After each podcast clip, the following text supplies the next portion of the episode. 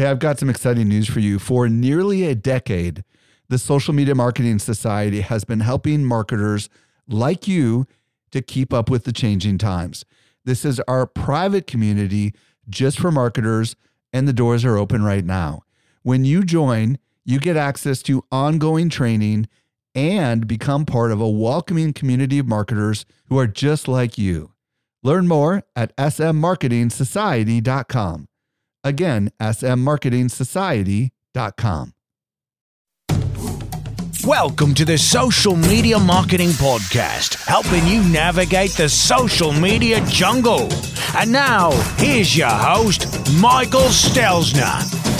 Hello, hello, hello. Thank you so much for joining me for the Social Media Marketing Podcast, brought to you by socialmediaexaminer.com. I'm your host, Michael Stelzner, and this is the podcast for marketers and business owners who want to know what works with social media. This is a good one. I am really excited about today's show. I'm going to be joined by Donald Miller, and we're going to talk about how to use story to sell. How to use story to sell. Story is such an important and powerful marketing mechanism that so many of us do not understand. And in today's interview, Donald will lay out a step by step plan that you can begin implementing immediately.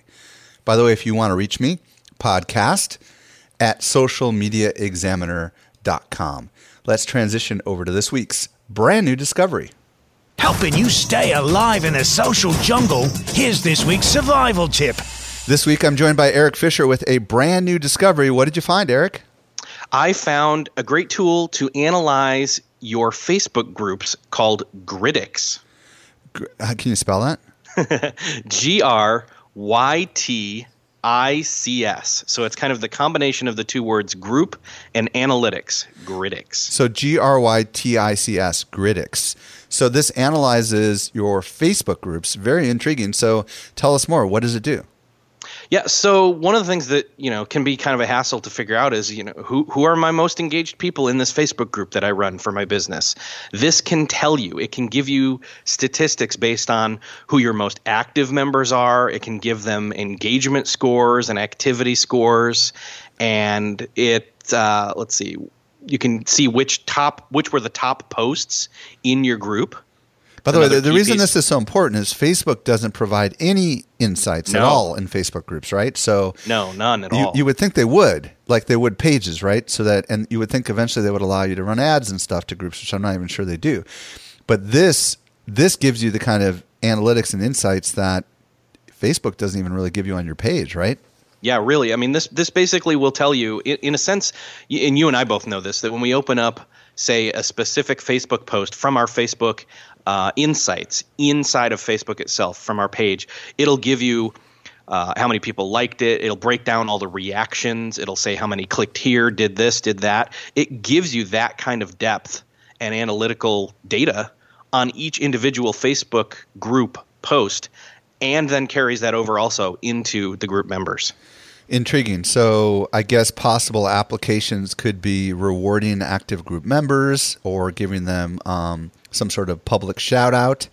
Um, it could also help you understand, I guess, if you track. It, it, do you know if it has any kind of tracking over time to help you understand? Like one of the things that I would be wondering is, is the activity in my group declining? You know, um, like you can tell if the membership is increasing real easily by just looking at the number. But the real question is, are are the members of the group actually interacting, and is that on a upward or downward scale? Do you have any sense as to whether it can do any of that? That is that's a great question. I should have looked that up. I don't know if it can do that, but I mean, I wouldn't. I would be surprised if it didn't, based on the pictures that I've seen and, and trying it out myself. So, how do we find this? And is it uh, a desktop website? Is it a plugin? What the heck is it? It is desktop at this point. It, you can get it over at uh, grytics.com. That's G R Y T I C S.com.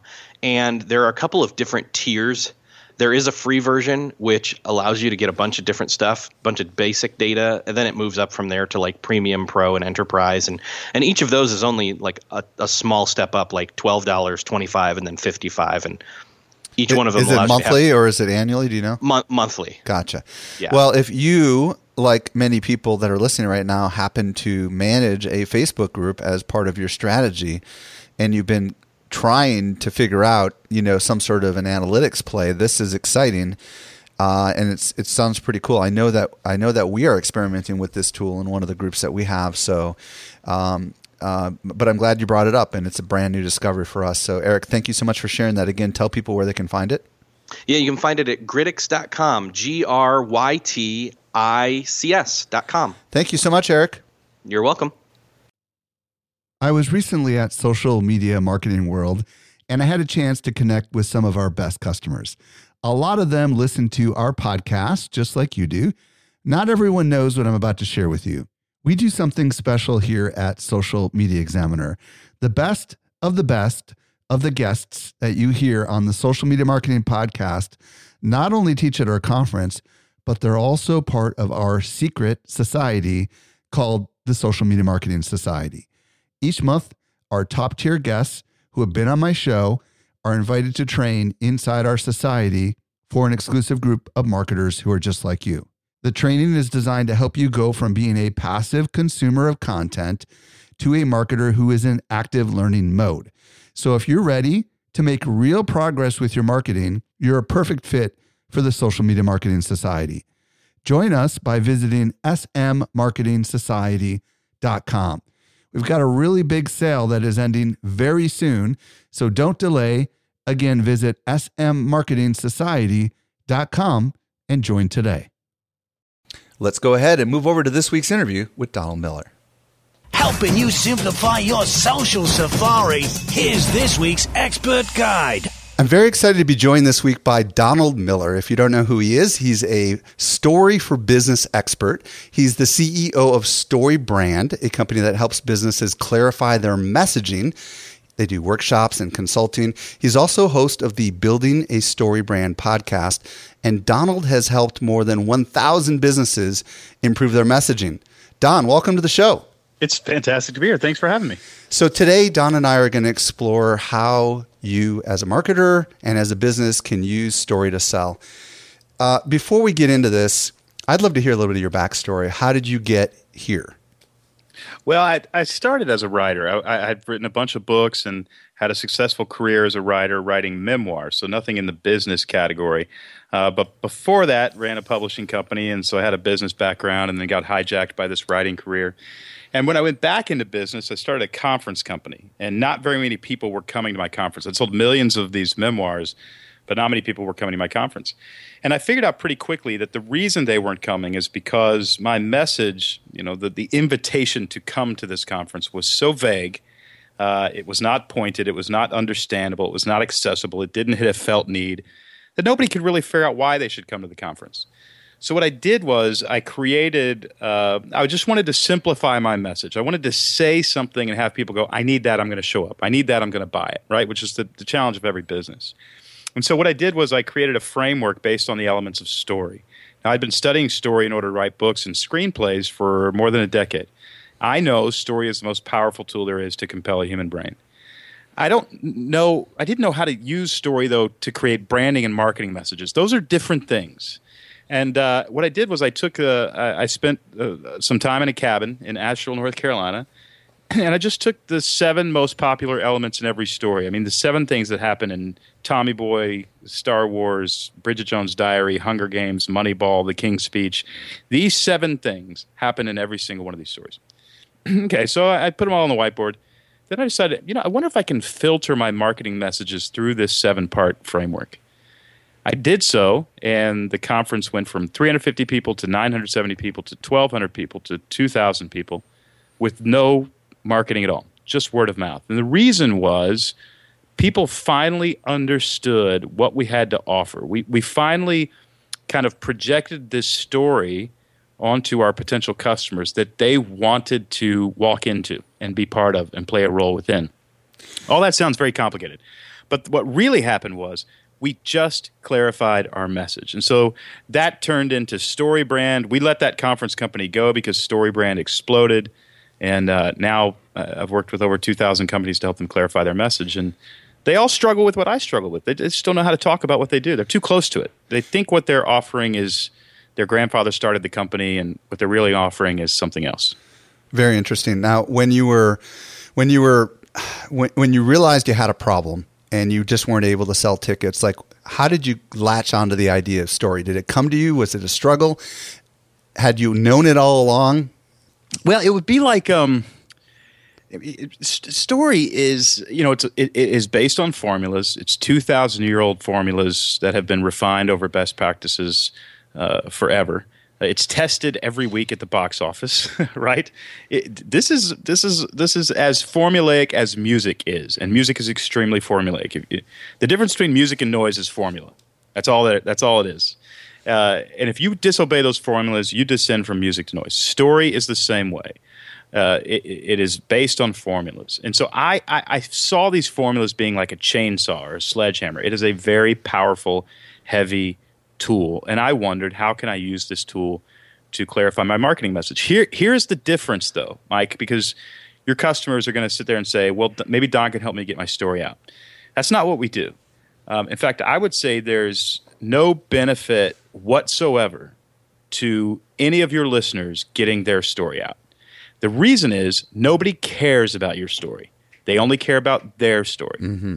So the difference that StoryBrand offers is we help you understand the story that your customer is living and what role you need to play within that story. And when you jump into their story with the role that we want you to play in their story, they magically respond. Uh, Apple did it, Chick fil A did it, Coca Cola does it, uh, right now in modern politics, Donald Trump is doing it. Hillary Clinton is not doing it. Bernie Sanders is doing it. And you can see the power of these brands, whether you like them or not. People pay attention. Why do you think story is so powerful? Well, that's a deep question that guys like Christopher Booker and Robert McKee and Joseph Campbell have all tried to answer. Uh, I I do believe, Mike, that it comes from something deep within us, uh, deep in our DNA, whether it's spiritual or psychological DNA. Uh, I don't know. But uh, I think uh, every human being is uh, designed to see the world as an adventure. They self identify as the hero in a story that is trying to accomplish something and overcome challenges in order to do that. Uh, we believe intuitively that some things could happen or come together in our life that would create a kind of climactic or obligatory scene that would resolve the conflict in our life. These are well worn paths in the human subconscious. And story is just more or less shining a light on those paths or creating metaphors for those existing paths. And this is not a cultural phenomenon just for one particular race or culture or subgroup, right? I mean, this works no. just as much in, in China or in Africa as it does in the United States, right? Absolutely. The same formula works. So, when it comes to actually marketing and selling, how does that all connect together? Because I think so many of us can can think about Star Wars and can understand Luke Skywalker as the, you know, hero and maybe even relate that we might be like Luke Skywalker, but it's a big leap, I think, in a lot of people's minds to to connect that to their business, or to or to their customers. Maybe said differently. Yeah. Well, let me just walk you through the seven part framework. Yeah, in, let's do it in, in, in 60 seconds, if I can. Sure. Uh, our workshop is 16 hours, so you can imagine the challenge. Uh, a, a character in a story wants something, and that something is defined. So, the very first thing that we need to do if we want to invite customers into the story we're telling is we need to define something that they want as it relates to your brand. Here's the mistake that most companies make they either don't define what their customer wants. Uh, they don't make it simple to understand and very clear, which is a rule if you're writing a screenplay, or they define 33 things your customer wants. Mm. Now, listen, if you if you and I are watching The Bourne Identity, and we don't know 12 minutes in exactly what Jason wants. You know, he's he's still at Starbucks, he's reading the paper, then he goes home. And and and, and in the movie, 12 minutes in, they have not defined the fact that this guy has amnesia and somebody's trying to kill him and he has unique special abilities and he doesn't know where he got them. That's the crux of the movie. If you're 12 minutes into that movie and you haven't defined that, you, your audience is going to walk out. So many companies that we deal with I go to their website and I cannot tell what it is that they think I want. It's just not clearly defined. And the reason is they say, Don, we sell 33 different things. And I say, great. But if I, if I go to the Bourne Identity and Jason Bourne wants to know who he is and he wants to marry the girl and he wants to run a marathon and he wants to lose 20 pounds and he wants to adopt a cat, you'll lose the audience for the opposite reason you, you lost the previous audience. This thing has to be streamlined.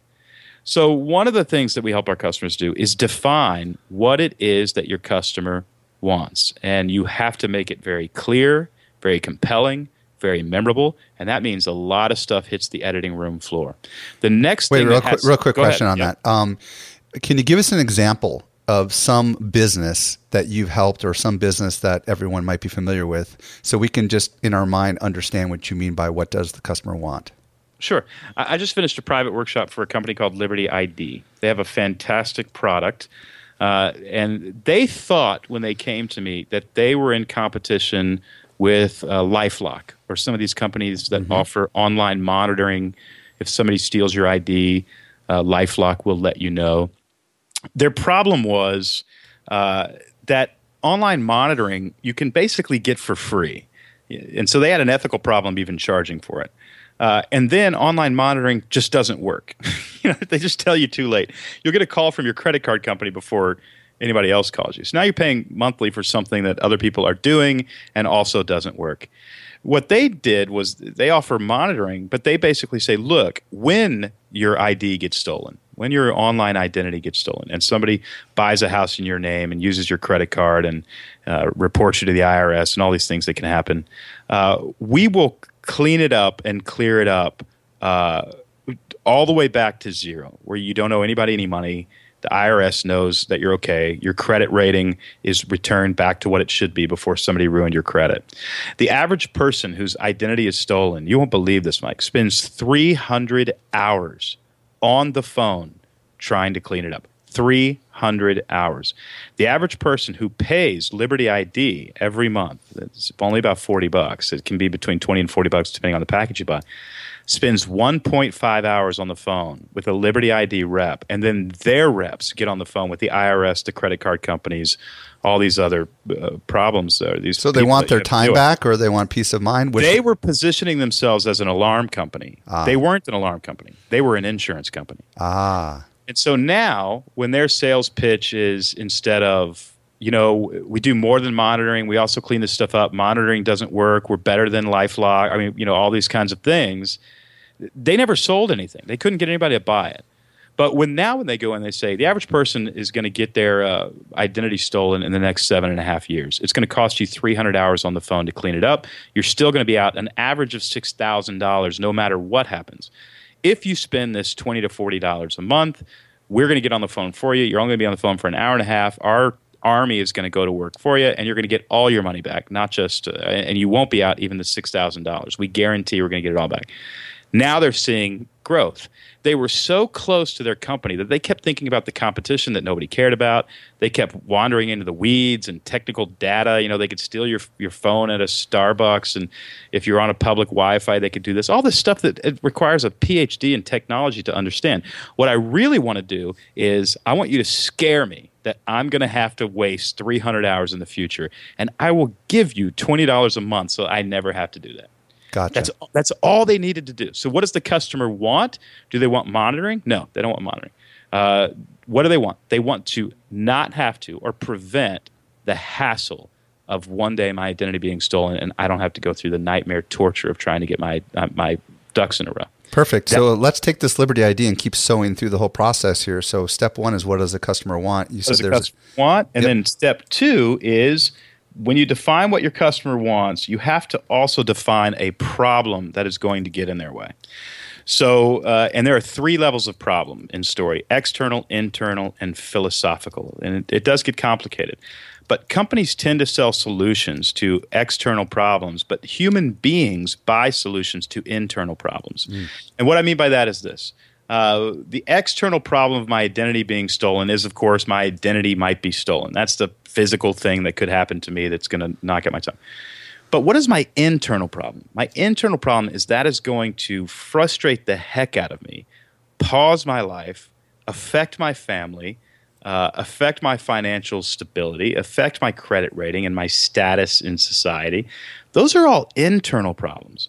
So, companies that understand that people are walking through your, your door to resolve a problem, but not just the physical problem of their lawn needs to be mowed, or their pipes need to be fixed, or there's pests in their yard that need to be sprayed for, or whatever. they're coming to you not because of those external problems. It's because those external problems are causing them a sense of frustration, self doubt, fear, uh, jealousy, envy. There's something else going on that is motivating them to call you. Mm. When you can identify what that is uh, and talk about resolving that frustration, tension, self doubt, or whatever, uh, you see a much larger response. People are inclined to resolve internal problems, not just external problems. And is the philosophical and the internal kind of intertwined, or is that something totally different? Well, it, you know, the external will be the physical problem. The internal is the way that problem is making me feel, and the philosophical is why that is wrong. Why it's wrong for that to be happening. So when you actually engage all three, let me let me give you an example. Uh, Luke Skywalker, his external problem was the Death Star, the existence of the evil empire, right? His internal problem was he wondered and had a, a sense of doubt or question, at least, as to whether or not he had what it take to be a Jedi. That was the internal problem. The philosophical problem was good versus evil. Mm. You know, Darth Vader against Luke Skywalker, the good guys against the bad guys. Uh, if you can, in the obligatory climactic scene of a movie, resolve the external, internal, philosophical problem in one shot, in one shot, a little bit of serotonin seeps through your your audience's amygdalas, and they have a, a sense of pleasure. Uh, it's a powerful resolution to three levels of problems in one shot. So when Luke shoots that uh, laser beam or photon blaster, please don't write me letters. I guess he shoots the photon blaster through the little cat butt in the Death Star, and it blows up. Which, by the way, isn't that an engineering problem? If you put this hole in the Death Star, that if you shoot through it, it just blows up. Anyway, we were twelve. We didn't care. Right we, we went crazy. We went ape nuts. We, we also did the same thing, Mike, when, when Daniel, the karate kid, lifts up his leg and looks like a flamingo and kicks the other guy right in the face and wins the karate tournament. External problem, he wins the karate tournament. Internal yeah. problem, he knows that he has what it takes to Or Rocky, right? When he yep. puts the final blow in, right? Philosophical problem, good guy beats up the bully. Um, when a brand can position the purchasing of their product, the buy now button, when your customer clicks buy now on your website, if you have positioned your offering so that they know they're about to resolve an external, internal, and philosophical problem with one purchase, you will create raving fans, brand evangelists, passionate followers and spokespeople for your brand because they are resolving internal subconscious narrative loops. Who's done it? Apple's done it. Chick fil A's done it. Coca Cola has done it. Donald Trump has done it. Barack Obama did it. Uh, Hillary Clinton is not doing it. Uh, and Bernie it, It's interesting because this is not, you know, um, when we think about this as a consumer, we don't really, it, it makes sense. But I would imagine when they wrote the script for Star Wars, do you think they they were intentionally following a philosophy here? Are these people always aware of what they're doing when at Apple or um, or is this just sometimes part of what naturally evolves? I mean, like, or is it always successful because it's been following this script and it was designed and architected, if you will, in such a way that this is the outcome? I don't know if you make if that makes sense to you. Yeah, yeah, it makes total sense. In story, yes. It's in, in in Star Wars, absolutely. That's a that's a Western. Star Wars is just a Western shot in space. Gotcha. Uh, and so they, they knew exactly what they were doing. Did Steve Jobs know what he was doing? No. But he intuitively was such a good composer of ideas. After, by the way, Mike, he was horrible at it. Horrible at it. When he released Lisa, the computer that they released in the 80s, he released it with a nine page ad in the New York Times spelling out all the technical features and details. that computer bombed for a number of reasons, not just because of that ad, but that ad, ad didn't help. Then he goes off to where? I mean, next, but also Pixar. At Pixar, he learns about story. There you go. He ingrains himself in story, and he knows a couple things. One, the story's not about me; it's about the customer. Also, we don't sell computers; we sell an identity. And when he started selling an identity, the company exploded. Very cool. And so, yeah, yeah, he, he, he, he intuitively knew what he was doing, and I think it was informed by story structure. Okay, so we've got we've figured out hopefully what the customer wants, and we figured out what what problem, um, what is the problem that how did you word it? Will get in my way. What's preventing? I, I, that challenges the customer from getting what they want. Okay, I see. So what's the, what's the next part? Next part is in every story, or most stories. Uh, a secondary character enters into the story, and there are a number of names for this character. We just call this character the guide. Yoda is a guide. Obi Wan Kenobi is a guide. Uh, Haymitch in Hunger Games is a guide. Peter Brand, uh, Jonah Hill's character in Moneyball, is a guide. Lionel in The King's Speech is a guide. On and on. The purpose of the guide is we know while we're watching the movie that if this hero could resolve their own problem, then why would they have a problem in the first place, right? There, there's something missing in their lives that won't allow them to solve this problem. So we need another bit part to come in and help them along the way. Uh, the guide is a powerful, powerful tool in a movie. We tell our customers, our story brand clients, always position yourself as the guide and never as the hero. Mm. The reason is every customer is waking up self identifying as a hero. And Mike, you come along and you say, Don, I've got this podcast. It's really great. You know, our goals are to do this with it. Uh, I started it when I was in my garage, blah, blah, blah. What am I subconsciously hearing? Well, I'm hearing Mike's a hero. Mike has goals and he has challenges. And, you know, I'm very curious as to whether Mike is going to accomplish his goals and get, get what he wants. And um, I hope he, he keeps in touch and lets me know whether that would happen. I do wish for now, though, that he would step aside because I'm actually looking for a guide. Mm, you see what I'm saying? Yeah. So when we position ourselves, my grandfather started the company, all this garbage that, that business leaders think they need to talk about. When we do that, we subconsciously compete with the ego identity of the very person that we're talking to. That's why all these companies that come out and say, uh, we can help you tell your story, and your brand narrative is so important. They are, they are leading people right into the lion's den. Uh, people do not uh, buy products from brands that position themselves as the hero in the story we have to position ourselves as the guide. The evidence uh, in national elections: John McCain, war hero, he lost. Bob Dole, war hero, he lost. John Kerry, war hero, he lost. They all lost to people with limited military experience. Why? Because America doesn't vote for a hero; they vote for a guide. And they don't buy products from heroic brands. They buy products from brands that think that their customers are heroes and give them the tools that their customers need to win the day in their own stories. You know what's what's intriguing about this is we're coming up on seven years uh, since I started founded Social Media Examiner, and from the beginning, it was our slogan was always "Your guide to the social media jungle." Perfect. And you know what? I got to tell you, your guide to the social media jungle, and we saw just explosive growth within the first few months because they're looking for a guide. Yeah, they're looking for a guide, and and it kind of comes down to uh, you know being a servant, right? Really, doesn't it? I mean, like, it and it's very counterintuitive, isn't it, to being a marketer or being a salesperson? How well, do you? Things. You know, it's yeah. it's we are richly rewarded for putting other people's stories above our own. I, you know, I, I just believe it, and we're just richly rewarded for it. And so when we become obsessed about our customers' success, they feel it, they sense it. Our marketing changes, our ad copy changes. I mean, Jim Collins talked about this in Good to Great. This is the key to great business, great parenting, great marriages. You know, it's key to everything. And uh, and so I don't. It's no different in our marketing. However, I, I, do think you know I meet a lot of brand leaders who are so tired of talking about themselves, and they they think they have to get up in the morning, they have to talk about themselves, and you know they, they don't know how to do it, and it's so relieving to them when I say don't. It's not going to benefit you. You're not going to make any money talking about yourself. Talk about your customers, and it's actually quite relieving to a lot of folk. Well, I guess this is this is probably a, a struggle for a lot of businesses. Like, how do we guide? Is this in our content production? Is this when we well, produce blog posts things. and podcasts and stuff? Go ahead. In everything that you do. Yeah. And, and, there are two things that, that position you as the guide in your customer's life and their experience. One is empathy. Uh, we care about them. We understand their pain and frustration. We also resonate with them. We are like them in some way. People uh, batch their thinking, and so they're looking for somebody who is like them. Uh, we understand their pain. The second is authority. And authority means simply competence. We know what we're doing. Uh, and a lot of people, you know, Jonah Sachs at Harvard Business warns us in his book Story Wars about having too much authority. You know, the next generation is looking for a brand that will put their arm around them and be their friend. I, I, maybe, uh, you know, Jonah has a point there. I think if we come off as too authoritarian, we may scare some people off. But if I go see a nutritionist and I say, um, I need to lose 30 pounds, and my nutritionist says, Don, me too. I've gone to the wrong nutritionist. I need somebody who right doing. I need, you know, Mike. I need. He should say instead, "Hey, I've helped a lot of people do exactly what you want." Right? Exactly it. Or you can actually. Here's where your story does enter in as a brand.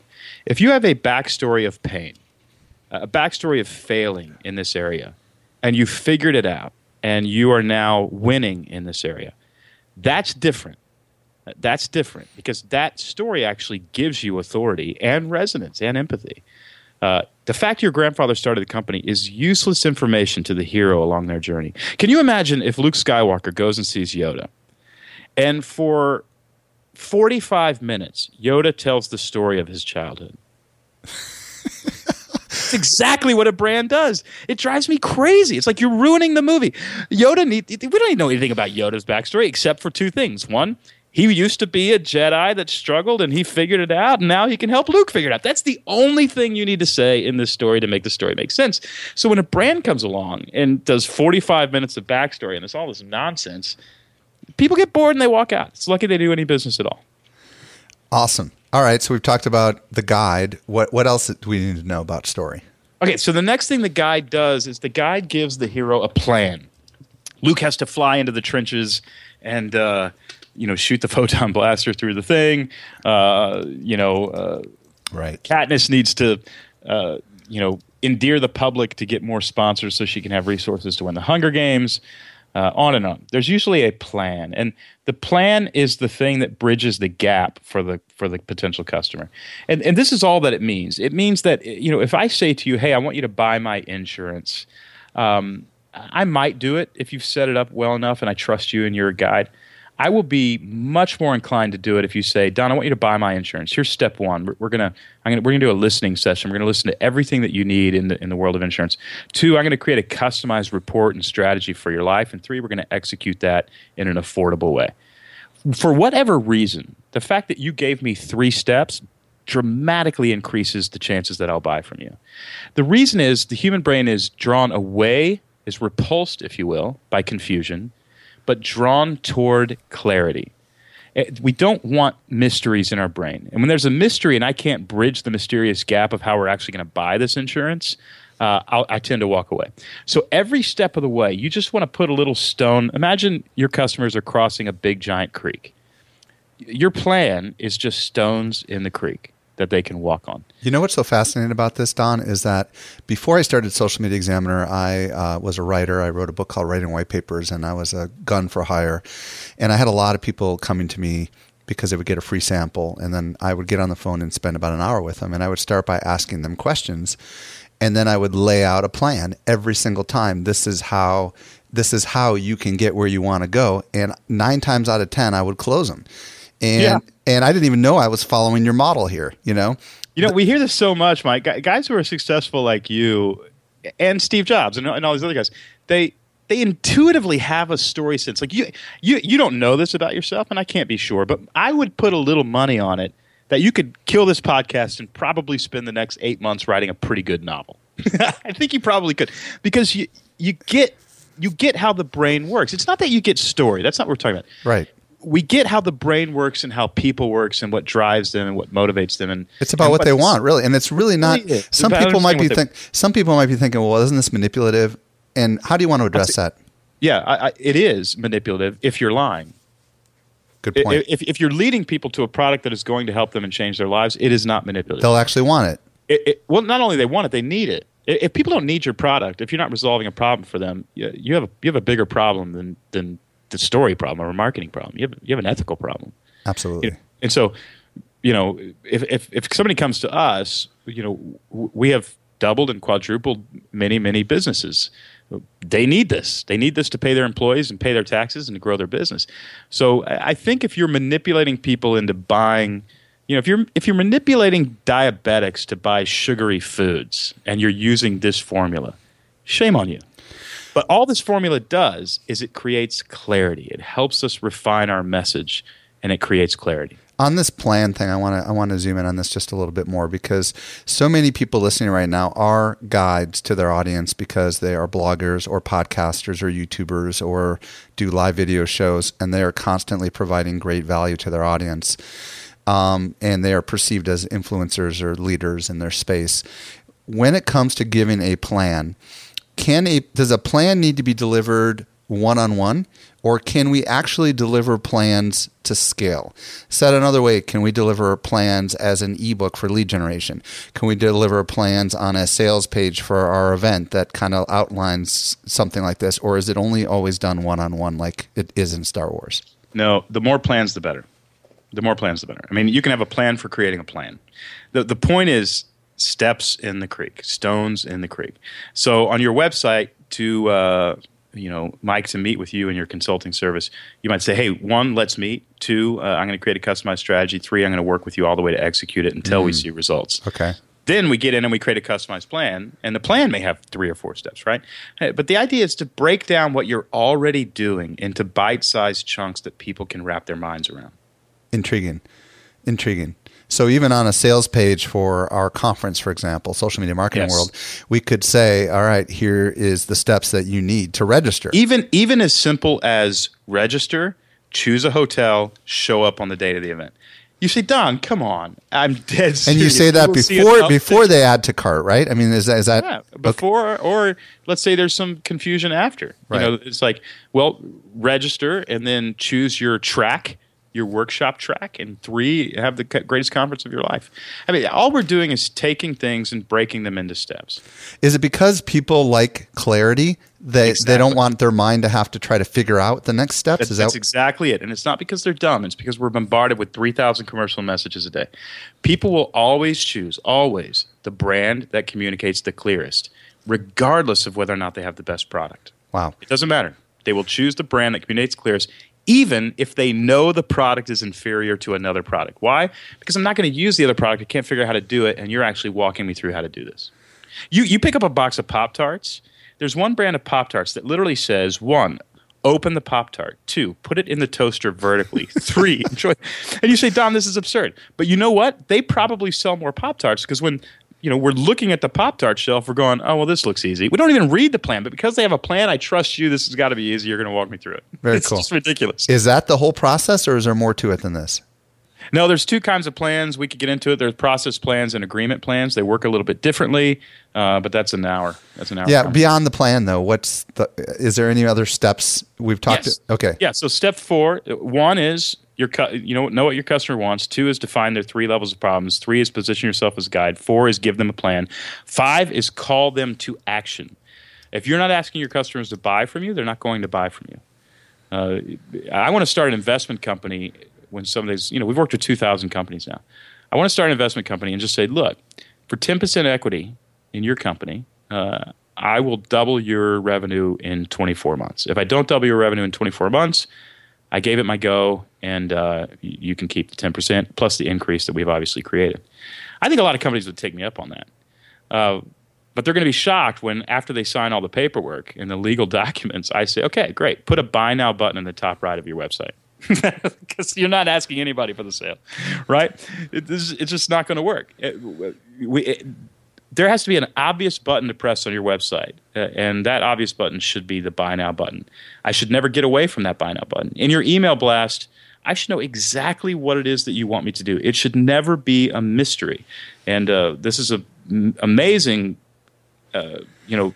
It's But- funny because this is marketing 101 kind of stuff, but so many people get caught up in the message they forget about the the call to action, right? And it's it's also something that's been used in sales forever, right? Ask for the sale, right? I mean, it's like people sometimes for whatever reason just like overlook the obvious, but is there more to it than that or is that all there is to it? Well, but but there is more to it. There's also there's the direct call to action and the transitional call to action. So there should always be two. The direct call to action is buy now. The transitional call to action is okay. You don't want to buy now? Um, watch this video, or download this PDF, or read this white paper, or, or take another step with me on this journey because I know you're not ready to buy. The way it works is like this: uh, uh, buy now, or the direct call to action is Will you marry me? The transitional call to action is Can we go out again? right? yeah. And so what we want to do is Will you marry me? No. Can we go out again? Sure, I'll go out with you. Will you marry me? No. Can we go out again? This is this is called foot in the door philosophy. Uh, in graduate school, we learned about this in persuasion. It's like you ask for more than what sometimes you expect, and then when you actually get to your true ask, Yeah, it's a much easier yes, they right? Trust you enough, and they need it, and they they buy. They they buy. Very intriguing. Um, that I'm assuming that's the whole process, right? Nope. There's two more, and they're easy to cover. One is success and failure. The call to action has to result in either a happy ending or a sad ending. In other words, you have to tell me what my life will look like if I buy your product. Not just tell me, show me visually on your website and your social media posts. Keep telling me your life is going to look this good if you buy my product. Your your lawn's going to look great. Your pipes aren't going to leak. Your, you know, if if the bad guys steal your identity, it's not going to cost you 300 hours on the phone. You're going to be able to spend time with your family. You also have to tell me what life will look like if I don't buy your product. If I don't buy your product, I'm going to have to spend 300 hours on the phone. My lawn is going to look terrible, and my pipes are going to be leaking this winter when it freezes. Uh, if there's no stakes in the story, Mike, there is no story. And so many of uh, our clients. They're not telling, they're not giving their customers a vision for what their life can be look like if they use your product. Those seven elements, a character that has a problem that meets a guide who gives them a plan and calls them to action that either ends in success or failure, is almost every single story that you can think of, which tells you something. It tells you this is the way the human brain works. In my opinion, if everything that you communicate, everything that you tweet, everything that you post on Instagram, everything that you put in LinkedIn, everything that you put on Facebook, every word and image on your website isn't coming from one of these seven buckets, you are creating noise and confusion, and your customers will walk away from you and go to a, a competitor who is being more clear. A fundamental quick question on this success and failure thing. Yep. Let's say that you've got a product that's complicated like a conference. You're not going to have one sales page for everything. You might have a register now page or something. On that page, do you actually say something like, imagine yourself learning this, that, or other, or, or, or solving that, that need or that want? Um, but then you also say, don't let yourself blah, blah, blah, blah, blah. Do you say those sentences literally right Well, at the reg form? Or that, that- might be a little aggressive, right? Yeah, well, I, I, no. Really? No. You, you need to be 10 times more aggressive than almost anybody thinks. Um, I, I, there, there aren't rules on where you put these things. Uh, there are rules on don't use anything but these things. Oh, really? Uh, but it's almost like writing a song. What I just gave you were seven chords on a guitar. Now go write a song. I see. So Taylor Swift takes the same seven chords, and the only thing that changes in her songs is the name of the boyfriend. and, and she sells millions of records doing it, and we all love it, right? Uh, these are the same seven elements and stories, but you change the characters. So a little bit of that is intuitive. Now we do look at websites when uh, for our clients, and we say, cut this, cut this, put a button here. Don't say this, say this. You know all that kind of stuff. So we, we fix all that stuff so that everybody's making sense in their in their uh, collateral. Uh, but there's not a rule. But I will say this let me just ask you this. I know we're getting into politics, and, and uh, we've helped a couple of the presidential candidates filter their messaging, so I'm, I'm curious about some of this stuff. Uh, imagine how much you have to do as president. Imagine how much you would have to fix. Uh, all the things that you're daily going to be doing for four or eight years. It would be impossible to narrow that down into one statement about what you're going to do for the country, right? Right. But let me ask you this What does Donald Trump want to do for America? Make America great again. Okay, Mike, here's the real question. What does Jeb Bush want to do for America? I'm not sure. Who's in the race? That's a great. what happened- Yeah. what and, happened and, and didn't uh, Obama do the same kind of thing? Yeah, yeah. Keep hope. I mean, hope and change and all yeah, other- exactly. Okay, so here, but here's what Jeb did. Jeb did what so many of your clients are doing right now, listening to this podcast. Jeb said, "But there are ten thousand things I'm going to do. Hmm. I can't possibly narrow it down. That that wouldn't be authentic or real or true. In fact, in fact, even narrowing it down would leave out so much of the other wonderful things that I'm going to do for America." And so he lost. That's amazing. It's amazing. Well, uh, Don, I just first of all want to say this is really awesome. Like I'm Oh, it's learn, I'm learning, I'm learning a lot. Like I'm already thinking about things I'm going to be changing. Uh, I think you're doing a pretty darn good job. So well, thank you, but you know, there's always uh, room for improvement. Um, why don't you tell everybody where they can discover more about you and all the great stuff you've got going on? Sure. If you go to storybrand.com, you can read all about us. And there's a, uh, uh, if you want five, uh, or sorry, three five minute videos that will help you uh, just fix your website and clarify your message, go to five minute marketingmakeover.com and uh, we can help you out there. And uh, the number five is actually not spelled out, so it's the number five, and then That could be either. Oh, either one. Okay. Five minute marketing makeover.com. And then also storybrand.com is the other site if they want to get directly to your, your business, right? Yeah. Awesome. Uh, Donald Miller, story expert. Thank you so much for joining us on this Mike, week's episode. blast. Thank you. Wow, huh? Was that a good one or was that a good one? Now, if you missed all the little steps and you're like, oh my gosh, I'm going to have to listen to that again, well, one way you can save yourself from having to listen to it again is you can look at our show notes where we outline all the key aspects of what we talked about in today's show. Socialmediaexaminer.com slash 211 211. Also, don't miss a future episode. If you like this show, we've got a lot more great content coming your way. Hit that subscribe button on your podcast player. And if you've been a regular listener and you haven't already done so, would you consider giving us a review? Socialmediaexaminer.com slash iTunes. This brings us to the end of yet another episode of the Social Media Marketing Podcast. I'm your host, Michael Stelzner. I'll be back with you in the driver's seat next week. I hope you make the absolute best out of your day. And may social media continue to change your world. The Social Media Marketing Podcast is a production of Social Media Examiner. Hey, just a quick reminder join the Social Media Marketing Society today and level up your marketing for your company or your clients. Visit smmarketingsociety.com to find out more.